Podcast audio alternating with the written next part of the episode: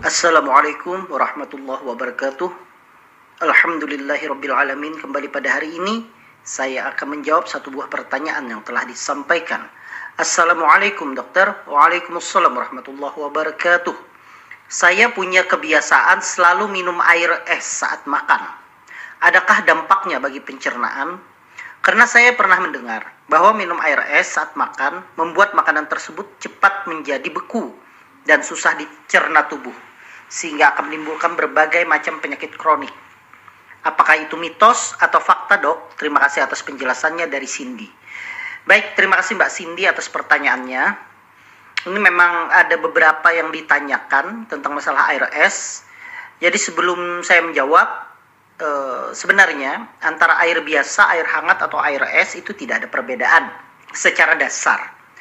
Artinya secara dasar adalah dia tetap adalah suatu molekul air tidak ada perubahan apa pun kecuali misalnya yang satunya itu adalah air mineral karena sudah ditambahkan misalnya dengan beberapa mineral yang dibutuhkan oleh tubuh atau ini adalah air non mineral nah itu berbeda. Tapi secara umum kalau air mineral didinginkan air mineral biasa atau air mineral hangat ya tidak ada bedanya. Itu secara umum saya menjawabnya. Kemudian saya jawab apakah ada dampak bagi pencernaan secara umum pun juga tidak ada permasalahan. Cuma ada beberapa kasus dari laporan yang akan saya sampaikan, tetapi itu pun juga sebenarnya uh, laporan, artinya bukan kesimpulan secara umum. Nah, kalau seandainya dikatakan bahwa dengan minum air es itu membuat makanan menjadi beku dan susah dicerna tubuh, itu tidak betul. Karena seyogianya makanan ketika dia masuk ke dalam pencernaan, sudah ke dalam lambung, kemudian ke dalam usus 12 jari, maka makanan itu suhunya akan mengikuti suhu di dalam tubuh. Sedingin apa pun kita minum, nanti setelah dia masuk ke dalam lambung, kemudian dicerna, dia akan mengikuti suhu tubuh. Sehingga tidak betul bahwa makanan tersebut menjadi beku dan susah dicerna tubuh. Menimbulkan berbagai macam penyakit kronik. Jadi itu jelas mitos kalau seperti itu. Berdasarkan dari laporan dari National Academic of Science, Engineering and Medicine, itu merekomendasikan bahwa untuk laki-laki yang berusia di atas 19 tahun ke atas sebaiknya mengonsumsi sekitar 3,7 liter air per hari.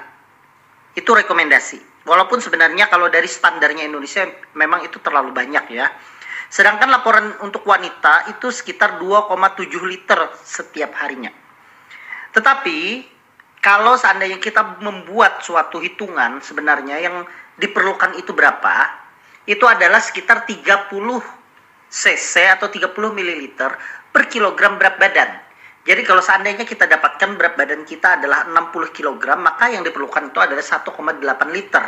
Ditambah misalnya kalau cuaca panasnya mungkin bisa ditambah 10% seperti itu. Nah yang jadi pertanyaan tadi apakah air dingin itu bisa berdampak bagi kesehatan? Memang beberapa orang percaya bahwa air dingin itu ada kebiasaan yang buruk yang dapat membahayakan kesehatan jangka panjang. Tetapi sebenarnya seperti yang saya sampaikan tadi, bahwa sebenarnya tidak ada alasan yang mendasar bahwa dengan meminum air dingin atau air es itu lebih berbahaya kesehatannya dibandingkan air yang biasa. Yang lebih kita khawatirkan adalah ketika kita menggunakan es, es batu misalnya dari uh, penjual yang tidak kita ketahui apakah air yang digunakan itu air masak apa tidak. Nah, itu yang berbahaya. Kenapa berbahaya? Karena kalau yang digunakan itu es itu tidak menggunakan air masak, maka bakteri yang ada di dalam es tersebut itu tidak akan mati. Ketika dia mencair dan terminum oleh seseorang, maka dia bisa menyebabkan sakit. Anggap saja misalnya terdapat bakteri Salmonella typhi, kemudian dibekukan, dia tidak akan mati. Ya, dia akan dorman. Dia tetap hidup tapi tidak aktif. Begitu dia dicairkan lagi dimasukkan ke dalam teh misalnya menjadi es teh, diminum, maka salmonella typhi itu akan masuk ke dalam tubuh.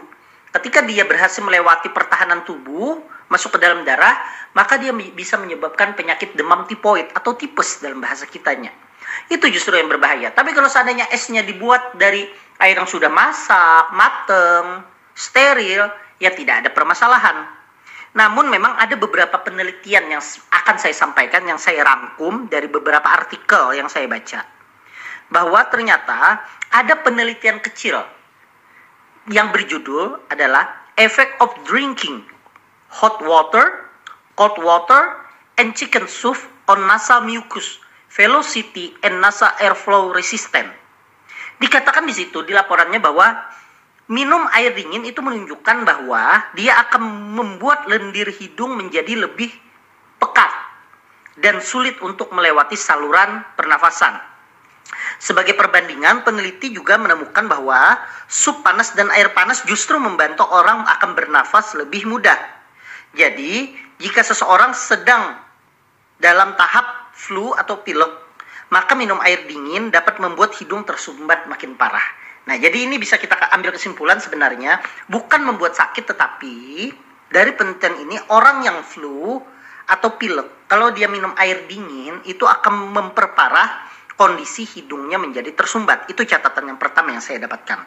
Ada lagi penelitian pada tahun 2001 yang berjudul Headache caused by drinking cold water is common and relates to active migraine. Nah, di situ dikatakan bahwa ternyata air dingin itu dapat memicu migrain. Selain itu dikatakan dengan mengonsumsi air dingin juga berhubungan dengan akalasia, yaitu kondisi ketika otot kerongkongan tidak mampu mendorong makanan masuk ke dalam lambung. Istilahnya dalam bahasa awamnya akalasia itu adalah mengecilnya saluran pencernaan yang menyebabkan orang tidak bisa menelan. Nah, ada penelitian berjudul Response of Esophagus to High and Low Temperature in Patient with Akalasia. Dia mengungkapkan bahwa ternyata minum air dingin itu dapat memperburuk kondisi-kondisi tertentu. Yaitu apa? Yaitu ketika dia minum air dingin maka terjadi perburukan dalam menelan sehingga tidak dianjurkan minum air dingin pada penderita akalasia. Jadi bisa kita ambil kesimpulan, air dingin atau air es itu tidak merusak kesehatan, tetapi pada penyakit-penyakit tertentu memang sebaiknya dihindari karena dia akan memperburuk penyakit tersebut. Seperti tadi flu, seperti migrain, dan kemudian seperti penyakit sulit menelan yaitu akalasia.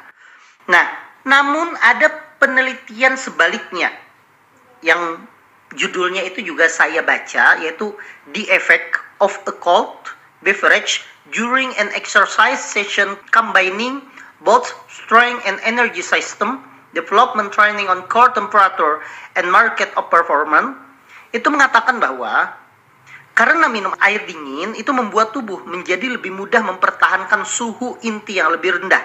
Maka dapat disimpulkan bahwa dengan minum air dingin itu kondisi tubuh itu suhunya itu menjadi lebih stabil dan ada beberapa peneliti mengatakan pada saat demam tapi tidak ada flu tidak ada pilek salah satu cara untuk menurunkan suhu itu adalah dengan memberikan air dingin untuk menurunkan demamnya tersebut nah kalau kita lihat dari situ beberapa penelitian memang tidak ada yang spesifik yang mengatakan bahwa air dingin, air es itu lebih buruk daripada air hangat. Itu yang harus digarisbawahi.